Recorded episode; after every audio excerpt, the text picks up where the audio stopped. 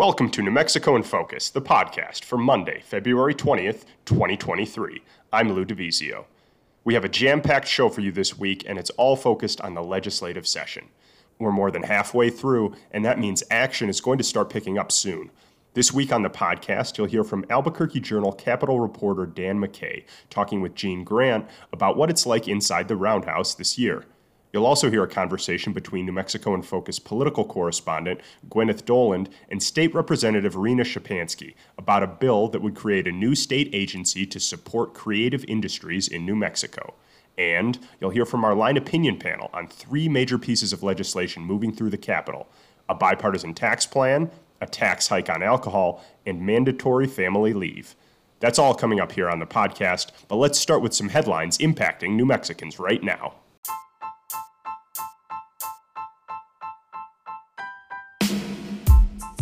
We start with breaking news this Monday morning. The Santa Fe County District Attorney's Office is downgrading charges against Alec Baldwin and the armorer for the film Rust.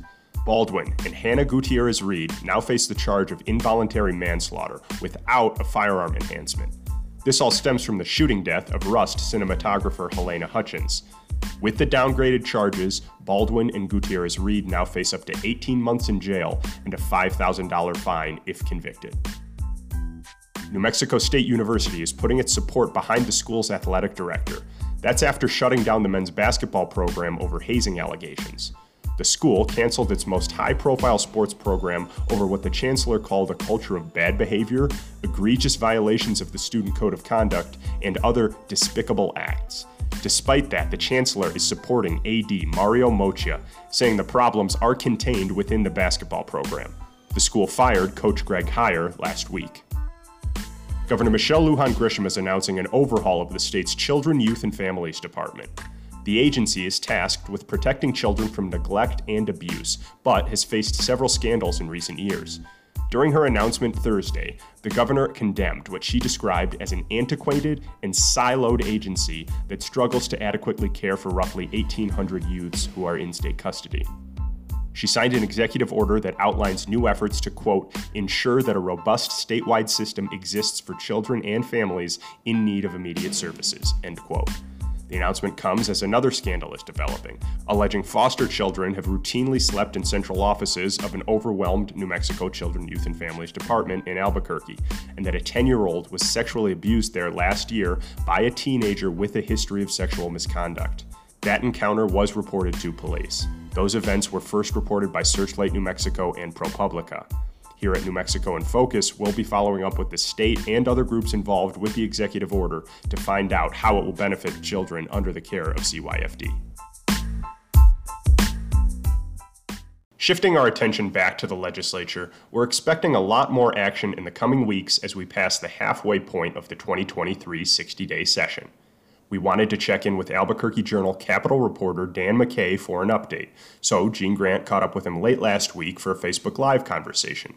During that discussion, Mr. McKay explains how things have changed since the pandemic and what we should be looking out for in the final weeks of session. Want to catch up with Dan at this near halfway point. The session ends on March 18th. Dan, real quick, going to get you back to work here, but first question. This is our first uh, really sort of in-house session in a long time. Any palpable difference uh, in how legislation is being made compared to you know during the COVID time when people were just at home? Uh, yeah, I'd say it's been a big difference. Um, mm-hmm. You know, the building is just it's full of people again. Um, you know that that means everything from from school kids who are doing performances or coming on class field trips to um, you know lobbyists who are leaving uh, presents on uh, legislators' desks on the floor. Um, and there's just there's a lot of in-person testimony. You know this is the first session um, in uh, probably about three years that hasn't had any um, covid restrictions. You know there's no vaccine requirement there's no mask mandate um, uh, so so people are you know there's no limitation on visitors. There was one session where there were almost no visitors allowed in the building. So um, right. So yeah, it's been a big difference in terms of how it's impacting the legislators. Um, I would say there's maybe a little more, um, maybe maybe a little is maybe a little easier for them to collaborate and even work across party lines in some cases. Um, I think the legislators are probably getting to know some, you know, some of the legislators they took office in in these COVID pan, you know, um, amid COVID restrictions. So so it's kind of been a chance for them also, I think, to get to know some of their colleagues and and not, you know. Not see everybody in a mask all the time. You know, I hadn't thought about that. That's interesting. Some folks were elected during that weird time. That's an interesting point. Um, and speaking of across the aisle, as you mentioned a second ago, there was a lot to talk about bipartisanship when the session started. A lot of feel good things going out there. I'm curious in your view how this is actually playing out either in legislation or in committee, how things are working, uh, the dynamics there. What's your sense about the makeup, Democrats, Republicans, and how they're working to, or not working at this point?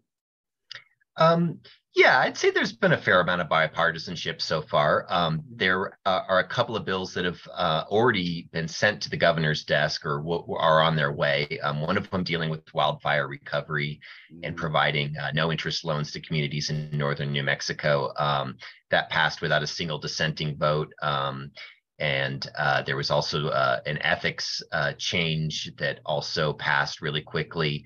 Um, there's been uh, some bipartisan proposals. It's hard to know how far they'll go on uh, some items. Um, Republican uh, Jason Harper uh, from Rio Rancho, he is working with the governor on uh, some some a gross receipts tax cut package. Um, the governor, of course, is a Democrat, so that's a bipartisan effort. Um, the House Minority Leader um, Ryan Lane he is new to his position. He's also teaming up with the governor on a gun bill, uh, basically to prohibit straw purchases or, or make it make it easier to uh, prosecute people who might buy a gun for someone else who's not eligible to have a gun. Mm-hmm. So, um, uh, you know, it's it's fairly rare to see the you know a Republican leader in the House uh, team up with a Democratic governor on legislation. So, so there have been some bipartisanship along those lines. Um, you know, in terms of some of the more uh, uh, you know partisan areas, uh, there's certainly been you know huge clashes on other firearms bills, like um, you know there's a proposal to ban uh, AR-15 style rifles and um, ban possession and sale of certain you know weapons. That has been a, a fiercely partisan debate with Democrats in favor and Republicans opposed. Um, we'll see if that holds up. There's also uh, a you know bills dealing with abortion rights and things like that and those are you know as usual getting you know falling kind of along predictable partisan lines. But mm-hmm. i'd say there's been a fair amount of bipartisanship so far and then you know things will, will get more tense and probably more combative the farther we go into the session. Good point there. Uh, as we sit here on february 17th i mentioned we're just obviously a day under the halfway point and I'm interested in where, on this theme still of bipartisanship, we're anxious at uh, New Mexico in Focus and New Mexico PBS following the arguments about the alcohol excise tax. And we're really watching that one closely. It, catch us up on where you think that is right now and what the tenor of the room is, so to speak, about this idea. Yeah, so um, I mean, for people who don't know, you know, New Mexico has a terrible uh, alcohol death problem. Um, you know, uh, the, the worst in the nation of, in, in recent years. Um, I haven't seen the latest statistics, but it, but it's been pretty bad. And um, there is there are some proposals that deal with uh, alcohol treatment, alcohol taxes. Um, one of them would establish a flat 25 cent a drink tax. Um, and New Mexico has a strange tax system now where different kinds of liquor or alcohol get taxed in at different amounts and it's taxed by volume. Um, it's it's sort of a strange system. This would simplify it in some ways, and it would also be a more expensive tax. It would raise it would raise more money. Um, uh, the testimony before the committee, you know, the supporters have basically said, look, there's research that shows that if you increase the cost of alcohol, um, uh, consumption goes down and you see a number of health benefits in your state. Um, opponents, you know, their their primary argument is that, you know, look, we have New Mexico is in the middle of an oil boom. There's a tremendous amount of revenue. You don't need to raise any kind of tax to have the money you want for treatment. So um, uh, that proposal, um, it, that proposal has picked up some Democratic opposition. So Republicans have opposed it largely on the tax issue that they don't want a tax increase. Um, Democrats seem to be a little more split on it. Some, um, some of course, are in favor and are pushing that bill, and and some are opposed. Um, my guess is that it's probably got an uphill battle this session. Um, it's cleared one committee. It would have kind of a long way to go at this point. Uh, there could be other changes to the tax system on alcohol that maybe don't raise taxes necessarily. So, so there are probably other ideas that may advance before that one. But I think it's a discussion that if it doesn't pass this year, I think it's a discussion that's going to continue for some time. It's it's pretty clear that mm-hmm. you know that that the supporters of the bill think they have a pretty compelling argument for why why it would be a good move. Mm-hmm. Interesting points you made there, though, about its possibility in its shape and form at, on, in the other end of the tube on March 18th. So we'll have to see what happens there. Another big one, Dan McKay from the Journal, is of course, is this the session or the year we start to modernize our legislature? What's the latest take on uh, things out there? Let me kind of just set up for the folks out there. There was some recent polling uh, out there that shows there was strong support in every age group for modernizing our legislature, meaning paying legislators, allowing them to have paid staff, and the third one, of course, the big one, uh, going to a full-time legislature in finger quotes. Who knows what that means? It could be six months, four months, all the year. Where do we stand now? What's what's the hallway chatter on that? Are folks generally warm to the idea of modernizing, or is the body just sort of protecting itself a little bit here and uh, not moving so quick on this stuff? Yeah, it, it really seems to be a priority of Democrats in the House. You know, Democrats have a have a big majority in the House, well, both chambers, but um, but the House Democrats seem to be a little more interested in it at this point. Um, mm-hmm. the the debate has been kind of partisan this year. It has not always fallen along partisan lines, but this year it has. Republicans have have more or less objected to these proposals. Um, the the the one that I don't know, maybe has a little more legs at this point is there's a proposal that would lengthen um, legislative sessions in um, even years. So in election years, uh, the legislature only meets for 30 days and the agenda is limited. Um, and uh, they, you know, the budget is usually a dominant issue in those sessions. Um, there's a proposal that would expand it to, to 60 days. So New Mexico would have 60 day sessions every year. Um, proponents say it would, you know, give give the legislature a little more time to vet bills. Um, it would provide, you know, two opportunities for for some of these bills to advance rather than just one every election cycle. Um, it, eh, that one maybe has a little more, uh, seems to have a little more movement. Um, but you know, it's a little hard to tell this early in the session. Um, there are also proposals dealing with staff, trying to get legislators better staff so that they can better vet bills and have sort of independent analysis rather than than relying so heavily on lobbyists. Um, there's also uh, proposals to uh, establish a salary for legislators. Um, supporters say this would allow a um, a broader pool of people to serve. Um, the the legislature now is not entirely unpaid. They they do draw per diem. They get some reimbursements. They have a pension system, uh, um, but they do not draw a salary, and um, you know the amounts of money that that they get are are pretty small. So you know legislators are constantly talking about how they um, how much the job co- costs them and damages their income from you know they have to take a break from their law practice or or or whatever else they're doing. And, and consequently a lot of retired people serve in the legislature. But um, yeah I, I, would say it's a, definitely a huge priority for for democrats in the house. Um, a little too early to say whether it's going to gain traction in the senate um, but i do i have heard a lot of talk about the 60 and 60 uh, option that is one that that that you know may advance Interesting. I hadn't heard that. That's very interesting. Um, last question, Dan. I know you, got to get back to work there. You, you, know, you've been covering the like, like I mentioned for 20 years. Is there anything that stands out uh, about this year's sessions? You know, the reason I ask that is down here from Albuquerque, it's hard to get a, a again a feel for the room, so to speak, wherever room you happen to be in, committee or whatever. But in this year, just something just feels a little different. And reporting on you and your colleague Dan Boyd as well. Um, how, how are we supposed to kind of consider how the how these folks are working, or we're just gonna have to wait to the very end to find out what falls through and and what makes it. What's your sense of that at this point? Yeah, everything, pretty much all the work ends up happening at the end. You know, we joke right. that, that you're halfway through the session, but like 90% of the work is still still to, to, to, be done. Um, I would say, you know, the House has maybe been a little more, a, a little less combative than mm-hmm. usual. Mm-hmm. Um, you know, there have been some leadership changes there. Uh, uh, we have a new speaker, Javier Martinez. He's a Democrat from Albuquerque. Um, Brian Egolf uh, didn't run for reelection and left the legislature altogether. Um, on the Republican side, um, James Townsend was the leader for a few years, and he um, remains a member of the legislature but decided not to seek reelection. Um, so the uh, the partisan makeup of the chamber hasn't really changed. Democrats still have 45 seats, Republicans have 25.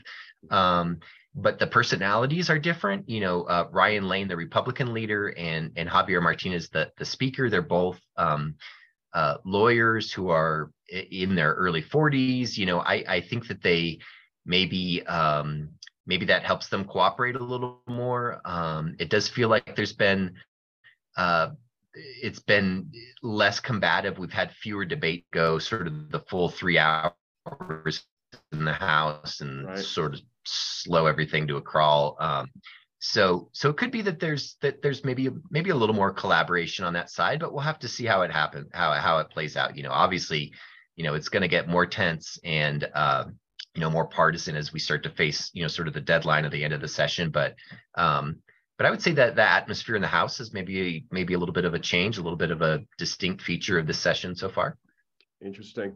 Hey dan mckay thank you so much. You know we got to get back out out there in the committee hearings and floor and just see what's going on there. One last thing if readers of the journal wanted to catch you and your colleague uh, dan boyd's uh, stuff where, where should they go on the website what's the best place for them to catch up with your work at the legislature um, yeah, we're, we're thankful for anybody who uh, supports the newspaper, you know, either with subscriptions or just clicking and reading our stories. Um, the, the front page of the Albuquerque Journal does have a bar at the top for legislative news. It's usually a, a funny color like yellow or pink or something. And uh, mm-hmm. if you click on that, you'll get a legislative page that has um, uh, photos and videos from Eddie Moore. It'll have stories from uh, Dan Boyd and, and me, Dan McKay, and then also other reporters who chip in uh, with coverage. So it'll um, so it's kept up to date. Up to date. That's a good place to find us. Um, also, you can search for us on Twitter. We are on Twitter, and we occasionally take over the Journal Facebook page and do a Facebook Live. But um, but yeah, we're thankful for anybody who wants to to follow our work.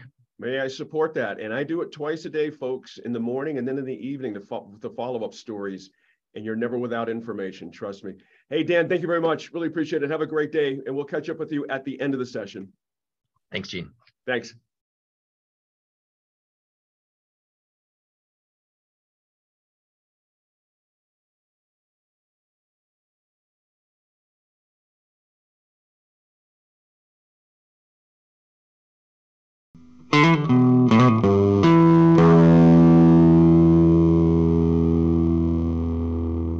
Thank you to Gene, and thank you to Dan McKay for that conversation. Now, we all know that New Mexico is known for its art. From paintings to pottery, music, and film, our state really is an inspiring place filled with creative people. But are we giving them enough support? That's the motivation behind a new House bill that would create a new state agency to highlight those creative industries. New Mexico in Focus political correspondent Gwyneth Doland went to the Roundhouse to ask the bill's sponsor how it would benefit the state as a whole. Representative Szczepanski, you have a bill that would establish uh, the New Mexico Creative Industries Division with $67 million. Uh, what, what, are we talking about in terms of creative industries? We're here at the Capitol, which has an amazing art collection. Are we talking about painting, sculpture? We're talking about visual artists, we're talking about sculptors, but we're also talking about dance, we're talking about um, video game design, architecture, the, the entire breadth of creative industries, which is incredibly vast. We also have ceramic artists and we have tile manufacturers. So it, it's pretty diverse and diverse in size as well. So, what would the economic impact be of investing money in a whole division just for this? You know, this industry is already contributing $5.6 billion to New Mexico's economy. But as we are looking for solutions to further diversify our economy and prepare for that day when oil and gas revenue is not as significant as it is now in our state's budget, our heart and soul needs to be front and center on this, which is our creative economy. And I think the potential for this is vast, and that's why the size of the investment we're asking for is also significant because it's everything from infrastructure to individual assistance for businesses, training of entrepreneurs, and everything in between.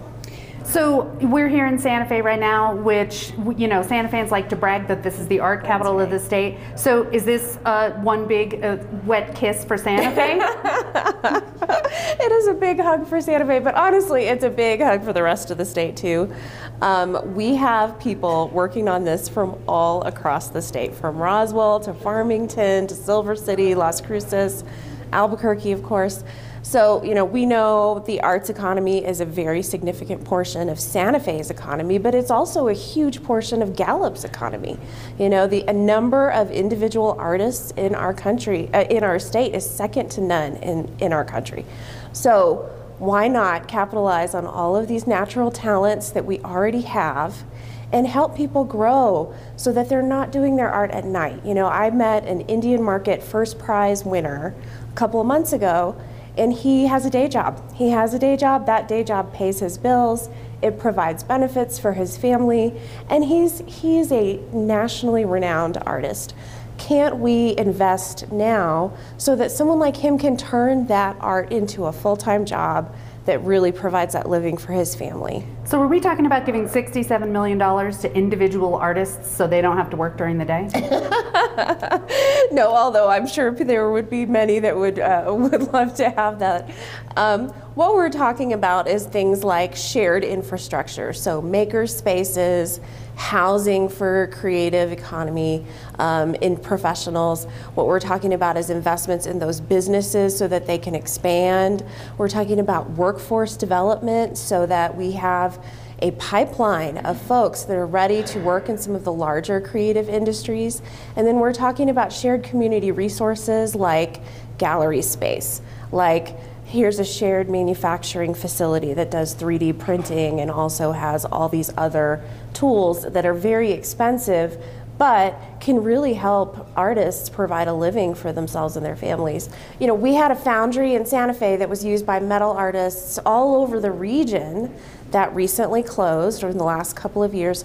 All of that business is now going to Colorado because there are several foundries in Colorado. That's a kind of public private partnership that we could have where we could bring in some state dollars to really make something like that um, stay afloat for the first few years so that our local artists could then utilize that and not have to drive their wares to Colorado. Colorado's actually, some of those businesses are sending folks to Santa Fe to pick up that work and deliver it um, after it's been produced that's an uh, that's one example of economic opportunity that we want to have here. We want to have it here, based here, New Mexico owned, New Mexico run. Thank you so much for telling us about this. Thank you.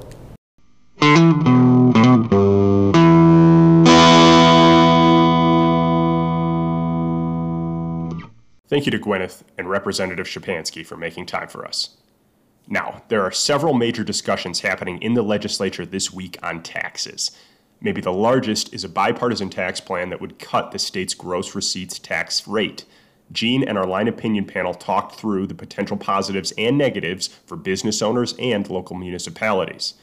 Our panelists this week are Chrystel Ciarza, owner and CEO of Ciarza, former state senator Dede Feldman, and former state representative Dan Foley. Now, our first topic today concerns taxes. At the Roundhouse this week, elected officials are considering a cut to the state's gross receipt tax rate. House Bill 367, a bipartisan bill, by the way, co sponsored by four elected officials, would drop the state's GRT rate from 5% to 4.625%.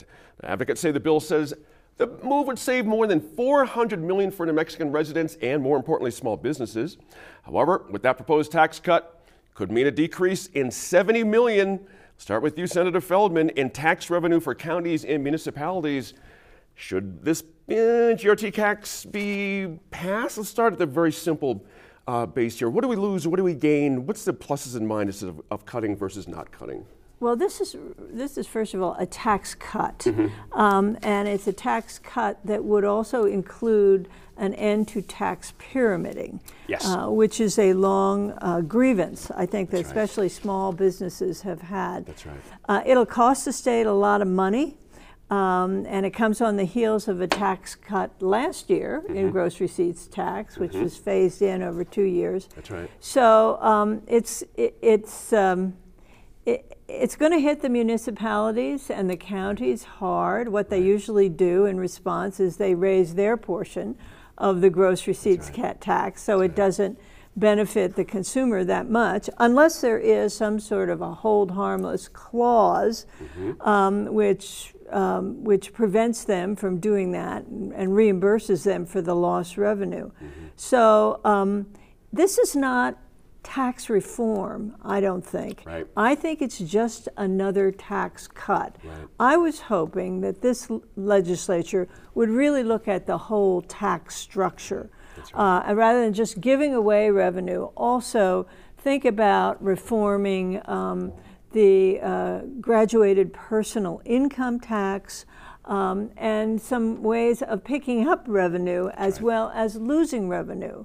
Um, and I don't think this balance is you're describing, though, that's a very hard thing. You're, you well, know, if you take from one, somebody else loses. I mean, do we have to have a system like that? Well, that's Yes, that's the tax system. Yeah. You have to you have to look at it in a system-wide way. Mm-hmm. You can't just give away everything, that's or you right. can't just take in everything. That's right. Um, it's got to be a balance, and therein lies the problem. Exactly right. That's where you need good legislators, bipartisan approach. Mm-hmm. Uh, we've tried to do it for years unsuccessfully. Yeah. Instead, we just keep giving one break, one deduction after another. Mm-hmm. You know, and they're all important and they're all good, but they all add up. Mm-hmm.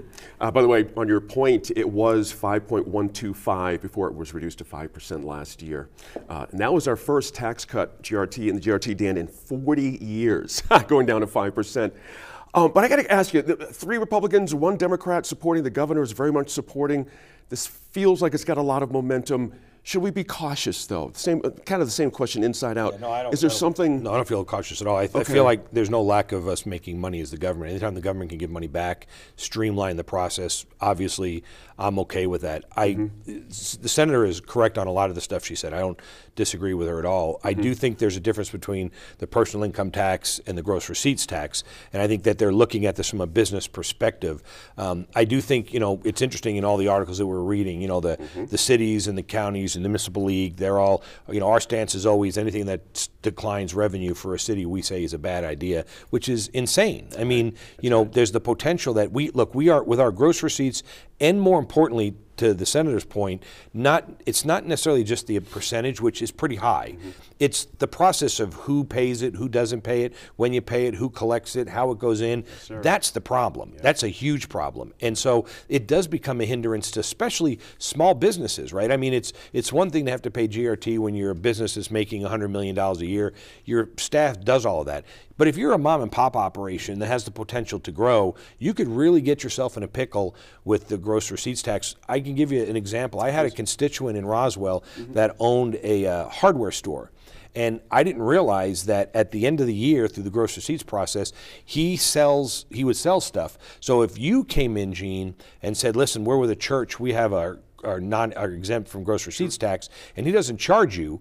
When the state comes in and audits you, there's certain things like maintenance items that you have to pay taxes on, new construction items that you don't. But if he doesn't understand all of that, guess who owes the money?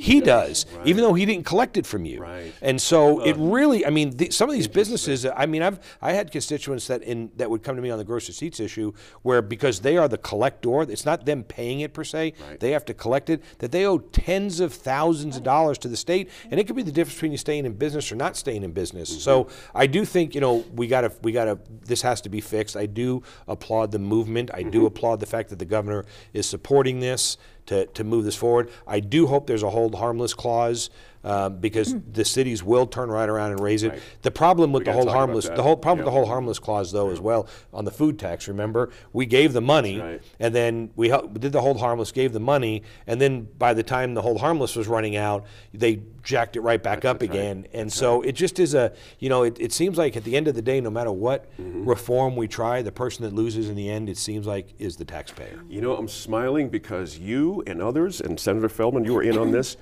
10 years plus ago, we talked about that food tax oh, yeah. and what a problem it was, and how munis would just turn around and do their own thing once the state took their cut at it. But let me go back to pyramiding. Crystal, I got to get you in on this as a small business owner yourself. Yeah, yeah I have a lot We're of things to say. Right, we have a, there's a lot of clarity coming now.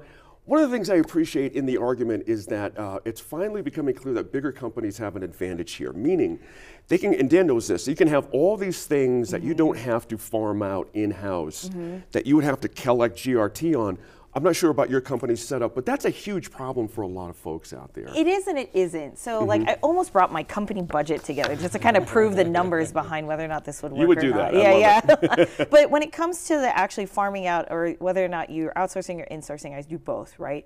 I have um, folks that are actually internally running the finances, but I also have folks like an accountant that would be exempt from this rule of mm-hmm. gross receipts um, that would actually be outsourced nine times out of 10 small companies, yes, they specifically outsource. It actually does benefit the small business owner mm-hmm. because if, let's say, for example, your monthly fee to an accountant is $1,000, you're not paying 1070 anymore because of that 7%, percent mm hmm or, or, it would be less than that mm-hmm. specifically. Mm-hmm. And the bigger companies, though, they're only, they use the argument that bigger companies are outsourcing for those specific entities. It's because of efficiency, right. operational efficiency, right. not because of, and, and also cost savings. Mm-hmm. But at the end of the day, it's not going to really make a big difference. What nobody's talking about, though, Please. No, nobody's talking about is the influx of expenses that all business owners, both small and large, have had to actually experience in the last two years, mm. where a majority of expenses are actually being increased from 10 to 20 percent. That means rates are raising, rates, prices, services, goods from 10 to 20 percent. And so, yes, you can make a big deal about 25 or was it uh, uh, 0.25% right. being lowered right. but the municipalities are going to get it back anyways because right. we just all have to raise our rates um, and so that's one thing that's not even taken into consideration and mm-hmm. if if you are a business owner what we've seen on the asian business collaborative side mm-hmm. is that majority of the businesses um, that have issues that they have to deal with is that they don't understand gross receipts to begin with, the gotcha. difference between sales and gross receipts. Yep. So the erroneous nature of taxation would yep. actually be eliminated where tax and rev doesn't have to come to us as small business owners, business associations to actually explain what the percentages actually are. And it makes sense that Representative Harper is actually leading the charge because mm-hmm. what is Rio Rancho notorious for?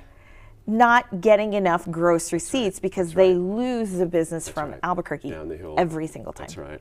Interesting points there. Very interesting points. I hope this is uh, part of that discussion. And so is Senator Feldman. I want to go back to hold harmless for municipalities.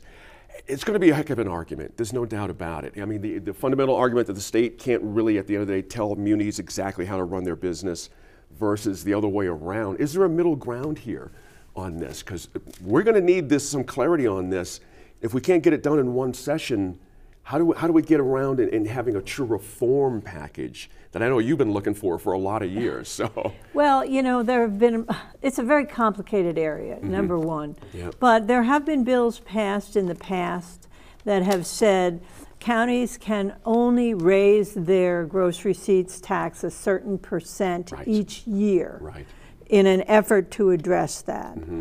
Um, in addition, there is a possibility that the state could simply give the city of Albuquerque, for example, $30 million that it says it will cost every year. Mm-hmm. So, th- in that case, the state is out not just the amount of lost tax revenue mm-hmm. from, you know, lowering the gross receipts tax, mm-hmm. but also the payments that it has to make to the municipalities that's every right. year. Interesting. So point. it's it's a real sticky wicket, yep. and uh, that's why it's been so difficult to do in the past. Mm-hmm. But I think municipalities actually have a bigger opportunity by by simplifying the gross receipts process because now rec- more recruitment from economic development entities can come into the municipality and encourage more business to actually be there. Like Rio Rancho yep. finally become, yep. become a little bit more competitive than okay. Albuquerque, um, and so once once that once things are simplified, the opportunity door is wider for smaller municipalities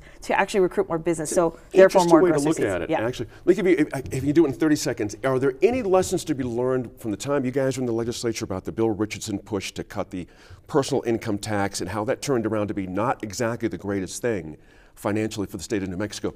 Is there a warning there from that period? I, mean, I, I, think it was a good thing for the state of New Mexico. I don't mm-hmm. think it's, you know, we, we in New Mexico, at some point, we're going to realize municipalities, counties, the state. In New Mexico, and you and I argue about this all the time, Gene, we don't have a revenue problem, we have an expense problem. and at right. some point, you have to stop saying that when you give money back to the shareholders, i.e., the taxpayers, sure. the first response from elected officials is, well, now we don't have enough money to do what we need to do. Mm-hmm. You know, we, one of the things we always did, and I always tried to do, whenever we do these things and do the hold harmless clauses, I always tried to add language to the bill that said if the local government wants to pass a tax increase, they have to put it for a vote. It can't be done. You know, the, the city council can't meet and say, hey, we're going to up gross receipts right. by a quarter percent. They actually got to go out and let the people vote on it. And when they do that, it's shocking how many of the voters don't vote for the increase, number one. And number two, how many of those cities and counties are still in existence today right. in, in, New Mexico. Right. They didn't they didn't That's blow right. away in the That's dust. So I think it just feeds the deal. We don't have a revenue problem as much as I think this state has a spending problem. Good points there. Thanks to our line opinion panel there.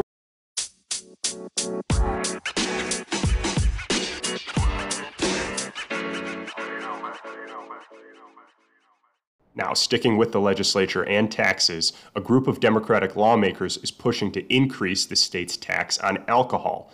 It's an issue we've covered here at New Mexico in Focus in collaboration with New Mexico in depth for months now. If House Bill 230 goes through, taxes would go up 25 cents per drink. The proposal would also dedicate an extra $155 million in revenue to support alcohol treatment centers. Another factor in this equation is New Mexico's nation leading alcohol related death rate. Last year on New Mexico in Focus, Gene spoke with a panel of experts about some of the contributing factors and potential solutions. This week, our line panelists explore if the proposed tax hike is the right way to attack the problem. The Health and Human Services Committee voted 6 to 4 Friday to advance House Bill 230, but it's facing opposition from the national alcohol industry and local breweries. Now, bills like this have been introduced before at the Roundhouse, and Daniel, is this the year that lawmakers approve the increase that has not happened for three decades plus? Is this the time? Yeah, no, it's, well, Gene, as we said in the last segment, and, you know, I know the senator's going to throw a pen at me. I'm, I'm never in favor of raising any taxes. We don't have a revenue problem. So, you know, I don't know, you know, we look at these things like, you know, we talk about smoking cessation, for instance. You know, we've raised mm. the taxes on cigarettes. It's going to stop smoking. There's more people smoking today than there were 25 years ago. So none of this stuff. That might not be true, but wrong. keep rolling. Keep rolling. It's not wrong at all. I mean, we have we have. They may not be smoking cigarettes. We moved on to vape because we've go. created other things for them to do. Industries so, are tricky that way. So they are. So I, I think raising the taxes on alcohol, you know, it's just it, and especially now um, I think you're going to find the same thing that's happened with tobacco mm-hmm. with Amazon Prime now. You'll just get people ordering alcohol from out of the state and having it shipped in, just like they did with tobacco, and you don't have to pay these taxes. So it becomes a huge problem. Let me ask the senator about this. Um, the proposed tax would increase the state's liquor excise tax 25 cents per uh, drink. Mm-hmm. We have some folks out there against this. The, Ch- the, Albuquerque Chamber actually is against it, amongst others. Um, What's the harm? 25 cents a drink. Is well, anybody going to not drink because of that? A 25 cents increase? Yes, people are not going to drink because of that. Mm-hmm. And it's young people, it's people that are uh, extreme drinkers, mm-hmm. binge drinkers. Mm-hmm. And uh, it has been proven in other states to mm-hmm. decrease uh, DWI, right. to decrease um, binge drinking, youth drinking, and I think there was a study out of uh, Boston University yes. mm-hmm. that said overall, uh, raising the taxes on alcohol uh, decreases drinking by about 7%. That's right. That's a study. Um, and uh, the other states have actually done it and mm-hmm. found a reduction. Mm-hmm. So I think it would be even more so in in New Mexico because people don't have as much money right. and they're more ah, price sensitive gotcha. in New Mexico than they are. You know, think about the Navajo reservation. Right. Think about some of the rural areas of the state, right. um, and um, you know it'll have a big impact. That's an interesting point there. I hail from a state that raised taxes on alcohol many, many years ago, Crystal, and the idea of changing behavior via taxing is a difficulty for some people. They really have a, just an innate, you know, dislike for that kind of thing. Yeah. But as Senator is, is pointing out, it does work. It does change behavior by raising taxes. It does, and and what gets really challenging and tricky to us is that we have to take into consideration how alcoholism plays a big factor into socioeconomic levels. Like the LFC came out with their report on House Bill 230, and they said the highest would be Tennessee.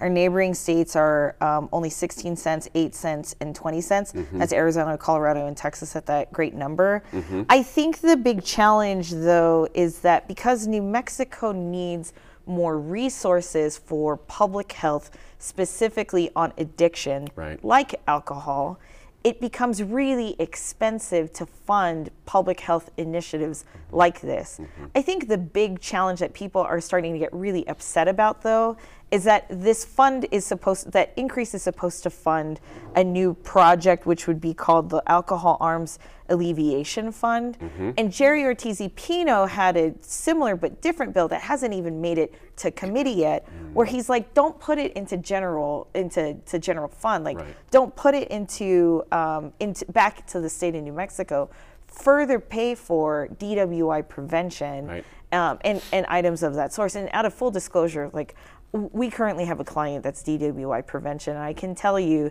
that the numbers and the brand awareness and the impressions, like the ENDWI campaign, not our client, but Mm-hmm. as a good example, right? That awareness still needs to get out there, and the cost of advertising and marketing is not going is not getting less. Thank you and for saying this because, uh, again, Daniel, the, the, the problem, the numbers are not good, how we drink here. You know what I mean? The, the, the ramifications and, and the interview with Mr. Alcorn and others, and especially the physician out in Gallup, the costs are enormous. They may be hidden. We may not he- see them as regular citizens, the enormous family costs. So, again, why not, Daniel, if it decreases pain out there across the state? I, I hear your point earlier, but why Because not? it doesn't decrease pain, Gene. It people find all other alternatives to go to. Raising like we we hear this stuff here, like we heard just now. If we raise it twenty five cents a drink, it stops uh, youth drinking. Well, y y y- well, it decreases. How does it decrease it? Youths aren't buying drinks at bars. They're buying cans. They're buying bottles. They're not going to a bar and buying a shot of tequila. So at the end of the day, the problem is is is we again at this table we have all these feel good, raise the tax, do all of this stuff, but where are we on the on the other side of it with holding people accountable when they commit a crime, making sure that they get the help they need? Forcing them to get the help they need. Part of the But- money is but- earmarked for that, I- Well, we have would think, plenty of so. money for that. We've had it for amount. years, and we've had the laws for years, but we don't hold people accountable. Mm-hmm. Why are people? I mean, look at the news every day, Gene. Mm-hmm. There's people dying in DWI crashes that we find out that the person that was involved in the DWI crash, it's their seventh, eighth, ninth, tenth time, and you're telling me No the answer to that problem is to raise the tax for people that are obeying the law when we're not doing anything to hold the people who are breaking the law. And I do think there has to be a better element of of the help because there's no doubt about it. We have a whole segment of New Mexicans that you just can't lock them up. There has to be a systemic, right. A conscious family issue that change. yes, and we've we've got to work right. on that. But the answer isn't to say Uh-huh. how do we do this? Because look, and the other problem is, is anytime we create these funds in the legislature, it never does what it's supposed to do. Look at the tobacco settlement fund. I mean, we burned through that thing. I, mean, we, this happens all the time. I hear you, but let me uh, throw something else on the table. Kristen, I want you to follow up the senator on this one because I I think it's interesting. We have a lot of societal change right now about how we drink. Gen Mm-hmm. X and millennials are not throwing down booze the way boomers did. It- it's just a fact. You know what I mean? We don't. Have you seen me on a Saturday? I, I have. You're, you're not as bad as boomers, trust me. And uh, uh, we, you know, young people just don't do that. They don't get. They don't get. Yeah, you- right. Exactly. They don't get- Well, it depends, right? it does Like- depend, but you know what I'm saying, Crystal? You know, in New York, bigger cities, you pay $45 for a specialty drink. You're going to have like one or two of them a night, and you've had a great night. Sure, You're not out there throwing shots of tequila and, you know. that's what that's what pre-gaming's for, right? And so it, you're still going to get alcohol no matter what, Right. and you're still going to affect the lower paychecks from it's or the higher paychecks that some of the folks need. And yeah, you know the the fiscal impact of it is really going to make a, a change in decision making. Right. But at the same time, like you were saying, like there has to be some type of systematic change that leads a person to drink in the first place, and that's what's really going to make the differences versus you know, um, let's say for example increasing the alcohol tax. It's just a little alarming about how high it's going to be Right. and how, like you said, spending problem, how it's going to be That's a spent. good point. Let me throw another one here for, uh, for Senator and all, if you'd like to get in on this, is that local breweries are now a big deal Yeah. in our state, and they're generating a lot of income. A lot of folks are making, you know, good lives from this business, and they are opposed to this. Do they have are, are they on solid footing here? Are they different than other alcohol because it's craft brew? Well, they've gotten a tax, for example, they've gotten a tax break. Uh, we were talking about tax breaks in the past. They've gotten a tax break in the name of economic development and local industry. Yep. Um, but, um, you know, I mean, you can look at it uh, from the um, point of view of uh, stopping drinking uh, and whether and debate whether it does that or not, or whether anything will do that or not. But you can also uh, look at it in terms of uh, fairness, in terms of taxation, um, and whether we aren't even subsidizing the alcohol industry right now in the way we tax alcohol by volume and not by price, um, and in the fact that we haven't changed the darn rate for 50 years. Isn't that a subsidy to a special interest? Whether, whether it be a brewery, whether it be a winery, and the same argument that you were mentioning was made for wineries, and we That's right. gave them a tax That's break. right. I forgot about that. Um, yeah. So uh, it's just to me um, uh, another example of a very powerful special interest group being questioned because of its huge advantage. Are we at the point, Senator and, and House member, where this idea that these folks are all powerful has got to stop? No, everyone everyone talks human- about the liquor lobby No, I in mean, Santa Fe, you like, can't- oh, and Listen, the you only, the only, the only thing, the only thing, that the number one issue on every legislator's mind, Gene, is reelection. Okay. Period. End of story. The worst place to be between, obviously, between a legislator and a TV camera. The more important thing is between legislators and fundraisers. Mm-hmm. I mean, it's all about getting reelected, and so yes, it, it means a lot to them. But at the end of the day, we have to look at to the point that the senator was making. Mm-hmm. You know, I think we also should. I, we got to stop with all. She's right. All these special exemptions and cuts. But listen, I can tell you this: I'm I, I'm not a drinker. I don't I don't like to drink. I turn into bad Santa when I drink, so it's not a good thing for me. um, and so I'm, it's not the I, I don't enjoy it. But I have gone. My, we'll go out to the breweries. I will tell you this: a lot of the breweries in town limit the amount of beer you can buy. Absolutely. Like you get Absolutely. five beers right. if, and that's, it. You're done. I mean, and there's it's a beer and- limit, a two Fine. beer That's limit. right. Whatever the No, no, no, number two. is, It's it could be two two. or three. I've had five. I mean, Yeah, yeah. it's it's it's it's they're doing things that you know if we're doing if we're saying we're raising Yeah. this tax just to help without with drunk driving and alcohol alcohol stuff, then if you're going to hurt an industry that's making a conscious decision to say, listen, we got a two beer limit, that's all you could drink in this brewery. That's a That's a that's- mandate that's- for over serving is illegal now. Yeah, that's, that's not you know, be. it's not two beers, Senator. You it, over serving is a decision. The business is making a decision Yes. to say we will only sell you two beers. Yes. And so and so I think that that we have to also if we're going to punish bad behavior, Mm-hmm. we have to reward good behavior. Good stuff there. Thanks again to the panelists of Dan Foley right there.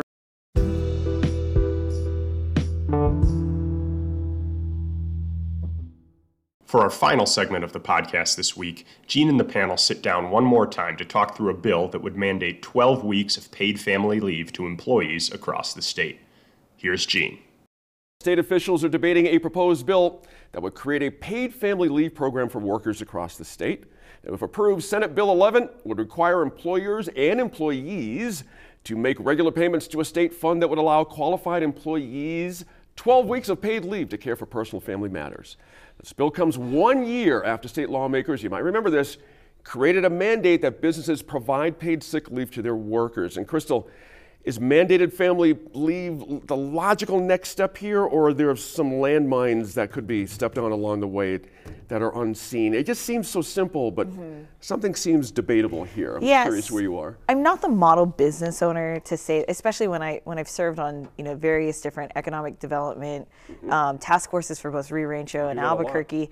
You know, the perspective of pa- paid family leave um, doesn't it doesn't help the business owner with another regulation or regulatory policy that they have to take into consideration. Mm-hmm. However, one of the arguments I used to make about paid family leave or paid sick leave in this instance is that the business owner really needs to evolve themselves into being a more family friendly employer or more um, ethical employer. And so, for example, my company does pay family leave, and we're, like you had mentioned off air, is that, wow, you guys are a little bit more forward leaning and progressive. No, it's just the right thing to do because if all of our employees of, of birthing age, or most importantly, all of our employees are actually at a point where their parents are aging family leave is incredibly important no matter where it is. And so, and that's what's very common in our industry. So, family leave is just an example of how you can be a better employer. Mm-hmm. Whether the mandate is a good mandate to begin with, it is really challenging because business owners don't like to be told what to do. Just point there. Yeah, right. end, of, end of discussion. and right. I think, you know, uh-huh. we were, while we were talking off camera, you know, there is mm-hmm. a really important clause to take into consideration in this bill is how is it going to be regulated? Right. HWA actually is very very well regulated, HWA being the Healthy Workplaces Act, right? right? And so HR companies working with ours, it was very easy for every one hour or for every 30 hours you work, there's one hour. End of discussion. That's not hard to manage and, and, and monitor if you have the right resources. This one, you have to pay the state. You can even hear Secretary Nair in a lot of the in the interviews that she's really nervous if this actually becomes a thing in workforce solutions. Interesting points here. Um, employers, must, employees, uh, Senator, must have worked for 90 days to qualify, and the cost to employers would be $4 for every $1,000 of wages and employees would start would pay five dollars for every thousand dollars of wages. Sounds pretty simple so far, but my question is, Crystal brought up something interesting that there's a lot of nuance here depending on the age range of, of folks. What about this for young families, uh, for women employees? I mean, there's lots of different ways to, to look at this as opposed to a big blanket uh, deal. Any about, anything about this concern you when it comes to uh, women, uh, particularly, and, and, how this would affect well, employees? I think this will particularly help women. Okay. Because women are uh, normally the family caregivers, whether right. it be for their parents or for their children, and of course, they are the ones that uh, need um, leave when they're pregnant and having have just given birth. So right. it's a it's a it's a it's a bill that will really help women, but it will help the whole family, and I think that's the point. Mm-hmm. And I think it's also important to mention that this is not for small businesses under five employees. Right. So um, most New Mexico businesses are under right. five That's employees. Right. Uh, I think there are something like 160,000 of them in New Mexico. Right. We're a small business state. Mm-hmm. So this doesn't apply to them. Um, and, you know, I, for, for, better or worse, I think it was just cost too much for small businesses.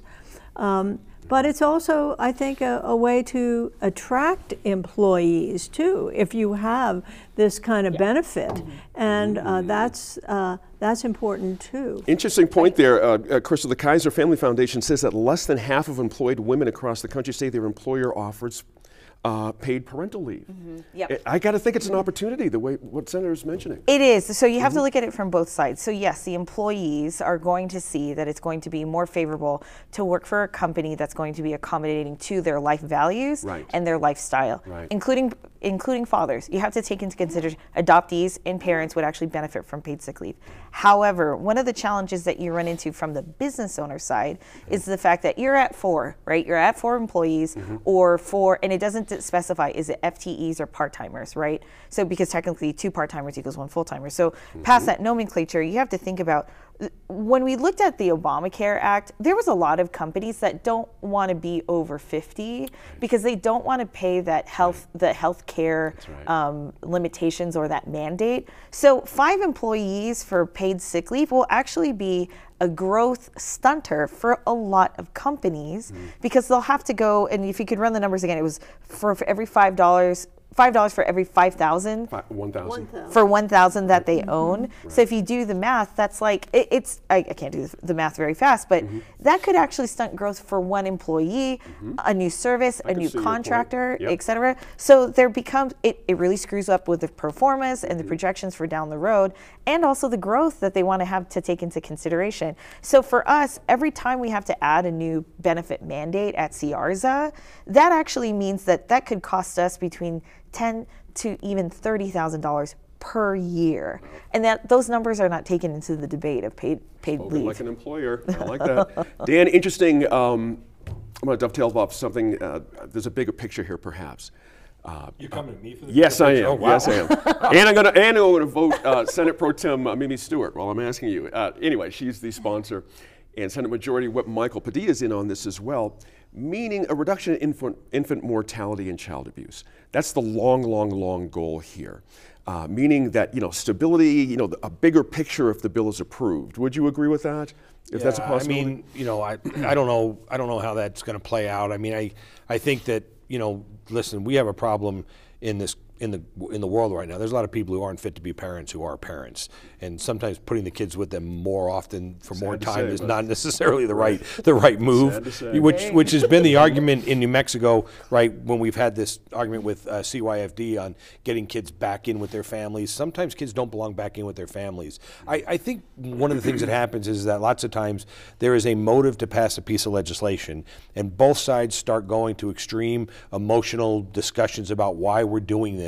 When the reality is, you know, I, I, I mean, I, I think the intentions are right behind this, but I think you know what worries me is once again we're going to take all this money, we're going to give it to the state.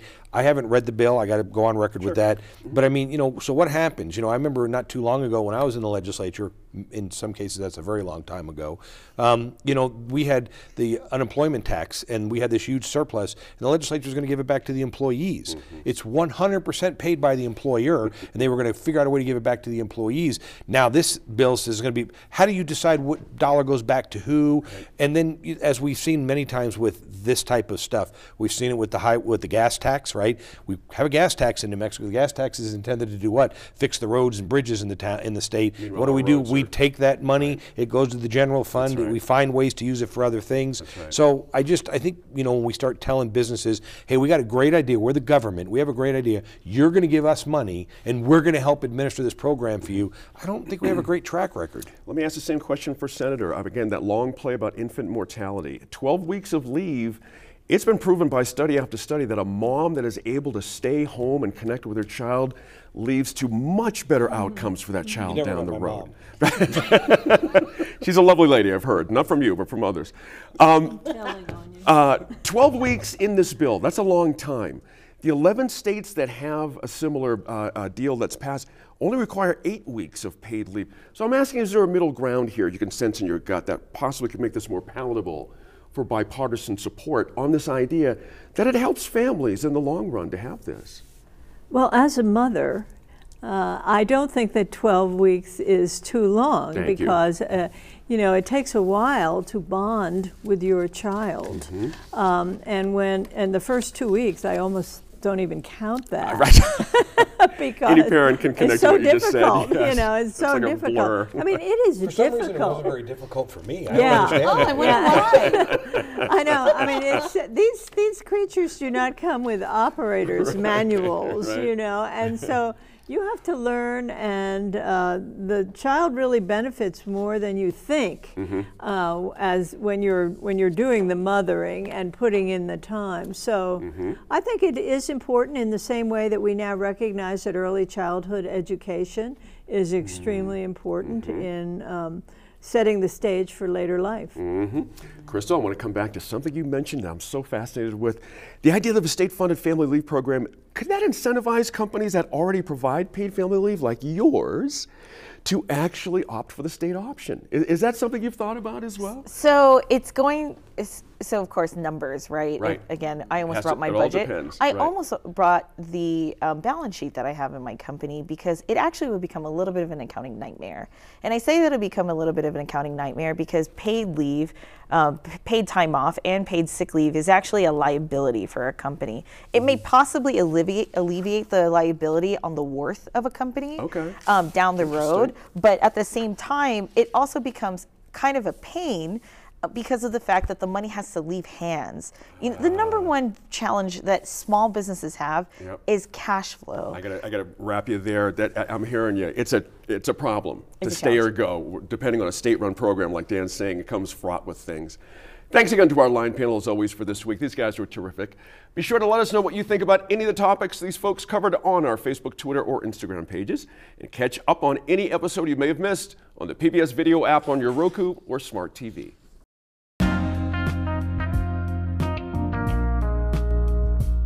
Thank you to Gene, our panelists, Gwyneth, Dan McKay, and Representative Reena Szczepanski for their contributions this week.